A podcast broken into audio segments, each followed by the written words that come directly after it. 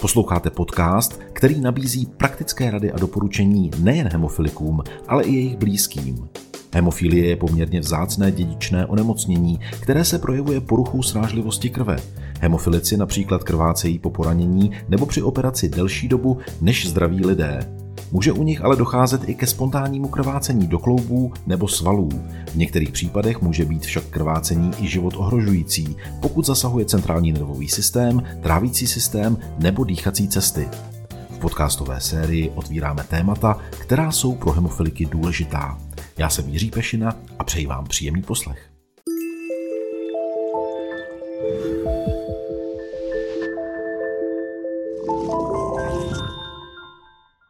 Hezký den. V cyklu Tohle můžeš a ne jak heknout hemofilii se dnes budeme věnovat aktivitám Českého svazu hemofiliků a řeč bude také o letních táborech pro děti s poruchou krevní srážlivosti. Mým hostem je dnes předseda Českého svazu hemofiliků, pan Martin Bohun. Dobrý den, vítejte. Dobrý den, děkuji za pozvání. Než se dostaneme k svazu, který vedete, pojďme si popovídat chvíli o, o letních táborech, protože samozřejmě letní tábor to je spousta dobrodružství, spousta aktivit, sportovních, kamarádských vztahů a tak dál a tak dál. Ale dovedu si představit, že rodiče, kteří mají doma syna hemofilika, občas váhají, jestli mohou jaksi podpořit tyto aktivity u svých dětí a poslat je třeba na běžný dětský letní tábor mezi zdravé děti, kamarády. Jaký je váš názor na to? Mm, myslím, že nyní už bez problémů, s ohledem na tu léčbu, která je, s ohledem na tu domácí léčbu, která vlastně je tady, řekněme, v plné míře od roku 95 až 2000, ono se to tak nějak prolínalo. Takže mm, s ohledem vlastně na vývoj léčby, tak myslím, že nyní už hemofilici můžou vyrazit na jakýkoliv běžný tábor, ale samozřejmě s ohledem na to, aby ti organizátoři věděli o o co se jedná, že tam je s nima dítě, které tady tou nemocí trpí, že potřebuje nějakou speciální péči, když nastane nějaký problém a je hlavně potřeba, aby eh, se ta úvodovka domácí péče dodržovala i na, i na tom táboře. Aby hemofilik byl eh, vybaven tím derivátem, aby ho měl u sebe a aby v případě teda potřeby, tak eh, organizátoři věděli, jak s tím hemofilikem zacházet, kam ho odvést případně, protože ono k těm úrazům na těch táborech eh, dojde raz, dva, což eh, i z mého pohledu tak nějak eh, jako účastníka hemofilických táborů můžu sám přiznat, že se člověk někdy tomu neubrání. Určitě to, co asi u běžného dítěte je normální, že si podvrtne nohu, tak eh, je to zpravidla vyřešeno nějakým ledováním, stažením kutníků, ale u hemofilika to může mít eh, další následky, komplikace a tak dál. Jak by tedy rodiče měli postupovat? Je dobré spojit se s organizátorem tábora, s táborovým vedoucím a, a všechno to s ním probrat, nebo jakým způsobem se úplně z praktické stránky věci připravit? Co byste doporučil? Myslím, že nejprve by bylo vhodné promluvit o tom i v rámci svého hemofilického centra, seznámit se o tom vlastně s lékařem, eh, nějak projít si o eh, jakým způsobem ten tábor bude probíhat, jaký je tam program, eh, prokonzultovat to s hematologem s tím, že vlastně když on hemofilika dostatečně vybaví, tak nevidím žádný problém v tom, aby na tento tábor mohl vycestovat. A pak, když je obeznámen i organizátor, jak už jsem zmiňoval, o hemofilii, takové té, v té obecné rovině, aspoň aby měl ty základní informace, tak nevidím problém v tom, aby ten hemofilik na ten tábor mohl vycestovat. Tak já myslím, že jste teď uklidnil celou řadu rodičů, kteří třeba mají nějakou pochybnost, jestli mohou své dítě s poruchou krevní strážlivosti poslat na běžný dětský tábor letní. Ale oni existují, oni existují i e, speciální letní tábory, které jsou určené pro hemofiliky. Já vím, že se tam velmi angažuje e, druhá pacientská organizace Hemo Junior, ale každopádně v čem se ty dva tábory liší? To znamená běžný letní tábor oproti tomu specializovanému, kam především tedy jezdí děti z hemofilí? E, já bych to jenom ještě maličko upravil. Vlastně jsou ty tábory dva. Jeden je pro, řekněme, ty předškolní děti, potom je tábor pro Eh, ty děti eh, vlastně už, kteří nebo takto, kteří naštěvují první roční základní povinné školní docházky a končí v 18 letech. Eh, jak se ty dva tábory liší? Je to už jenom tím, že ten hemofilický tábor doprovází odborní lékaři, odborníci na, na, na slovo vzatí. Ať už se to jedná vlastně od, od hematologů přes zdravotní sestry, fyzioterapeuty, Někdy se těch táborů účastní nutriční specialisté, psycholog. Takže na těch našich táborech je permanentní, řekněme, lékařský dozor a ten hlavní, no vlastně to gro to těch táborů je to, aby, aby ten hemofilik s tou hemofilií uměl žít, aby si uvědomil to, že ta domácí léčba je potřeba dodržovat, to, že může nastat nějaký problém, což někdy se stane v rámci těch aktivit na těch našich táborech, ať samozřejmě se snažíme eh, ty aktivity upřizpůsobovat tak, eh, aby byly zvládnutelné úplně pro každého, ale mnohdy se to, ta, ta nitka přetrhne a, a nějaký, nějakému úrazu dojde a to si myslím, že je to hlavní, eh, ten hlavní náš cíl, aby jsme ty kluky naučili z žít, aby věděli, jak tomu onemocnění přistupovat, aby se nedostali do stavu, řekněme, těch hemofliků, kteří se tady léčili ještě před revolucí a tu domácí léčbu neměli. Takže je to taková, řekněme, kombinace eh, klasického letního tábora s nějakou složkou edukační, společně s tím, že je tam tedy dobře zajištěna i případná lékařská pomoc nebo intervence. Co se týká tedy té vzdělávací části na tom táboře, no asi to je nějakým způsobem zakomponováno, předpokládám, do takových těch každodenních táborových aktivit, tak aby to bylo přirozenou součástí tábora nebo se pletu? Eh, je to tak už jen během dopoledne, kdy eh, dle rozepsaného harmonogramu hemofilici přichází vlastně na ošetřovnu, tam si aplikují ten lék, učí se, eh, řekněme třeba i rozstřídit potom ten odpad z toho, aby věděli, kam dát jehly, kam dát stříkačky, kam dát plast, kam dát papír.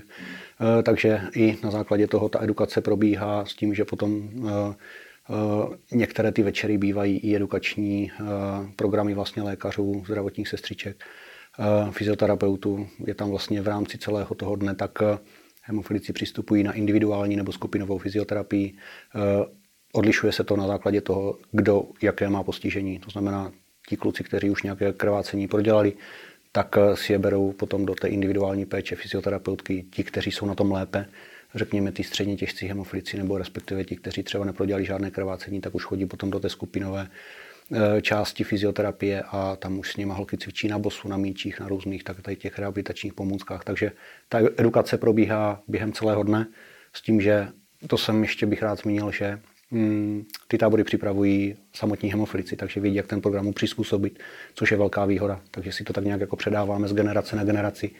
A je to dobře, protože potom uh, i ten program je, je takový víc, eh, řekněme, bráno s ohledem na zdraví těch kluků, aby tam opravdu nedocházelo k nějakým rizikovým zraněním a tak. A liší se nějak ty eh, dva typy táborů, které vy organizujete, to znamená pro ty menší děti a pak pro ty starší děti? Předpokládám, že s těmi menšími je nutná přítomnost i rodičů. Je to tak, jo. Těch, těch eh, vlastně předškolních, tak eh, to, toho pobytu se účastní i rodiče. A, a tady na těch pobytech probíhá ta edukace, řekněme, celé té rodiny. Oni už potom je tak, jak kdyby připraví e, pomaličku tady ten tábor těch pro ty menší na ten náš tábor pro ty větší a ti kluci už tam jdou sami a už jsou tak nějak edukováni, už vědí, že e, ta léčba je nějakým způsobem potřeba dodržovat a e, naším úkolem už potom je tak nějak je přimět k tomu, aby našli tu odvahu a ten, ten lék si aplikovali samostatně, protože z dlouhodobého hlediska je to i pro ně výhoda. Když budou chtět třeba někde vycestovat, tak je obrovská výhoda to si ten lék umět aplikovat samostatně. Jak dlouho už takové speciální tábory organizujete? Já jsem nad tím přemýšlel, když jsem sem jel a e, pamatuju doby, kdy jsem naštívil první tábor a to bylo někdy na začátku 90. let a bylo to v Konstantinových lázní a snad e, to tehdy organizovala fakultní nemocnice Plzeň paní primářská Matýšková a matně si vzpomínám, že tam byla spousta hemofiliků na vozíčku, eh, oberlích eh, eh, a samozřejmě ta domácí léčba nebyla. Tam s, vlastně ty léky se tam zajišťovaly přes, přes centrum v, v Plzni a myslím si, že ještě nějak ve spolupráci s UHKT, ale to si nejsem jistý. S tím teda, že tam už docházelo jak kdyby k aplikaci po nějakém problému, nebo se to tam tak nějak aplikovalo v rámci těch aktivit, eh, že tam ti kluci ještě nedodržovali takový ten eh, přesný harmonogram, jak je to nastavený teďkom. Takže já bych řekl o těch 90. let, eh, nevím už, který přesně to byl rok, kdy já jsem tam byl poprvé, ale myslím si, že to byly ty začátky právě těch hemofilických táborů. To máme nějakých 30 let? Řekněme. Když se na to podíváte zpětně, jak se vyvinuly ty tábory za těch 30 let, kam se posunuli? Hmm. už jenom když se podíváme na ty kluky, a já jsem viděl, jak jsem o tom mluvil, tu skupinu hemofliků, kteří tam jezdili vlastně v tu dobu těch 90. let a teďkom nepoznáte víceméně to, že se jedná o kluka, který trpí něčím. Špatně chodí, prostě, že mu něco je. Teď vám přijedou ti kluci a jsou na tom pohybově dobře, víceméně nemají žádný problém, většina z nich neprodělalo ještě žádné krvácení. Když vezmu ty 90. léta, tak tam hned na první pohled bylo znát, že se jedná o tábor tělesně postižených, protože opravdu tam někteří prostě byli na vozíčku, chodili o berlích a nikdo tam nebyl bez nějakého krvácení, řekněme, které ještě neprodělal. Jaký je zájem vlastně o účast na takových specializovaných letních táborech pro hemofiliky? Um, Musíte odmítat třeba? Ještě se nám to nestalo. Řekl bych, že se to tak stabilizovalo kolem těch 35 až 40 hemofiliků. Uh, my se ještě snažíme do toho zapojit, eh, a to je náš nový projekt i s Hemo Juniorem, eh, že se snažíme do toho našeho, mm, do těch našich spolků zapojit i ženy. Ženy s poruchou krevního srážení, takže eh, vlastně na ty naše tábory jezdí i, i mm, sourozenci, holky přenašečky. Takže tam máme i několik přenašeček s tím, že samozřejmě, když rodina posílá na tábor dětí a má jednoho hemofilika, druhého zdravého, tak se snažíme umožnit, aby tam mohla poslat eh, obě dvě ty děti. Takže řekněme, že tam máme kolem 30 hemofiliků, máme tam nějaké přenašečky a nějakou část tvoří eh, ještě ti zdraví sourozenci, tak řekněme kolem těch 40, eh, tak nějak se to každoročně pohybuje. Nemuseli jsme odmítat, ba naopak ten areál kapacitou splňuje ty naše Eh, požadavky a klidně, když bude ještě víc hemofiliků, tak budeme rádi. Já jsem se na to zeptal úplně záměrně, hmm. protože myslím si, že je také hodně těch, kteří zažijí jeden rok a další rok chtějí jet znovu, i když se tam hmm. naučí spoustu věcí. A zkrátka ta atmosféra je asi nějak motivuje k tomu, aby, aby jezdili pravidelně. Je tomu tak? Vzniká tam spousta přátelství. Hmm. Já dodnes mám ty nejlepší kamarády z těch hemofilických táborů a jsme pozbíraní z celé republiky a víceméně se od té doby scházíme. Vždycky jsme se tam těšili, prožili jsme tam něco, na co rádi vzpomínáme a myslím si, že to mají tady ta generace, že ti kluci na to fakt vzpomínají a uh, ptají se nás už, když skončí tábor, jestli bude ten příští, kde bude, kdo tam pojede za vedoucí. Prostě už se ten kolektiv na sebe nějak těší a uh, spolupracují hlavně, spolupracují zdravotníci, vedoucí a kolektiv těch dětí, což je hrozně důležitý. Samozřejmě tady ty specializované tábory plní právě tu důležitou složku mm. edukační a proto mě napadá i otázka, jestli je možné třeba získat i příspěvek od zdravotních pojišťoven právě na účast na pobyt dítěte na takovém táboru. Ano, tak. víceméně tak nějak obeznamujeme ty rodiny, že ty pojišťovny přispívají, eh, pomůžeme jim sepsat vlastně potvrzení, se kterým oni potom vlastně si eh, ten příspěvek, o ten příspěvek požádají a nevím teď v řádově, v jaké výši to je, ale, ale ty možnosti jsou a obeznamujeme ty rodiny, že, že ta možnost je ano. Naším hlavním tématem tedy byly dnes letní tábory, ale já jsem mm. také na začátku říkal, že si řekneme i o činnosti Českého mhm. svazu hemofiliků. Kdybyste měl krátce říct vlastně, proč svaz existuje, mhm. co, co, co můžete pacientům nabídnout? Svaz existuje díky hlavně tomu, že se tady dala skupina dohromady dospělých hemofiliků v 90. letech, založili tzv. Československý hemofilický svaz, potom vlastně Eh, po revoluci se to rozdělilo na, na, dvě, mm, na, dvě, eh, na dva odlišné státy, takže je slovenská a česká. Co můžeme hemoflikům nabídnout? Eh, já jsem o tom mluvil nedávno. Já považuji za hrozně moc důležité držet tu pospolitost a držet ten kolektiv těch hemofliků pospolu, aby aby, hm, aby to vedení se mohlo opřít o tu členskou základnu a aby my jsme mohli na základě toho získávat tu zpětnou vazbu od těch hemofiliků. Eh, co považuji za hrozně moc důležité, je domácí léčba, kterou tady máme a moc důležité je to, že se můžeme společně setkávat, to, že můžeme hemofilikům nabídnout eh, opravdu eh, ve spolupráci právě třeba i s odbornou veřejností eh, zajímavý odborný program, kde se dozví opravdu ty nejnovější novinky o léčbě, můžou si to sdílet navzájem mezi sebou, můžou vidět rozdíly v léčbě, jak to tady bylo v 90. letech, jak je, jak je to teď.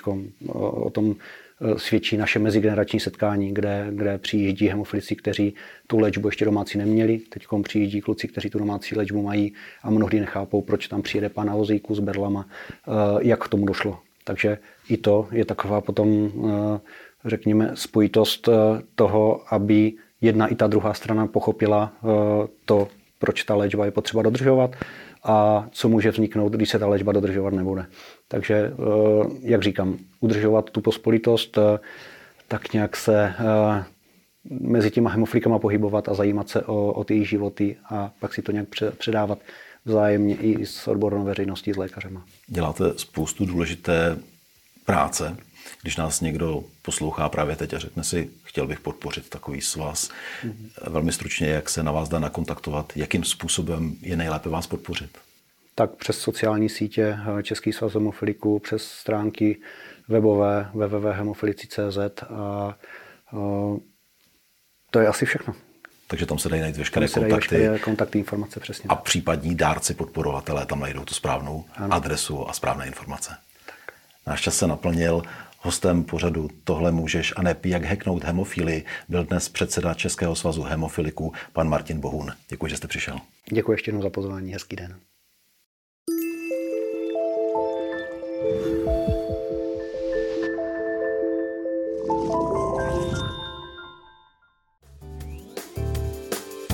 To je z tohoto podcastu všechno. Další díly najdete na portálu mojemedicina.cz a v podcastových aplikacích. Obrazovou verzi sledujte na YouTube a na Instagramu Tohle můžeš. Díky za to, že nás posloucháte nebo se na nás díváte. Naslyšenou se těší Jiří Pešina.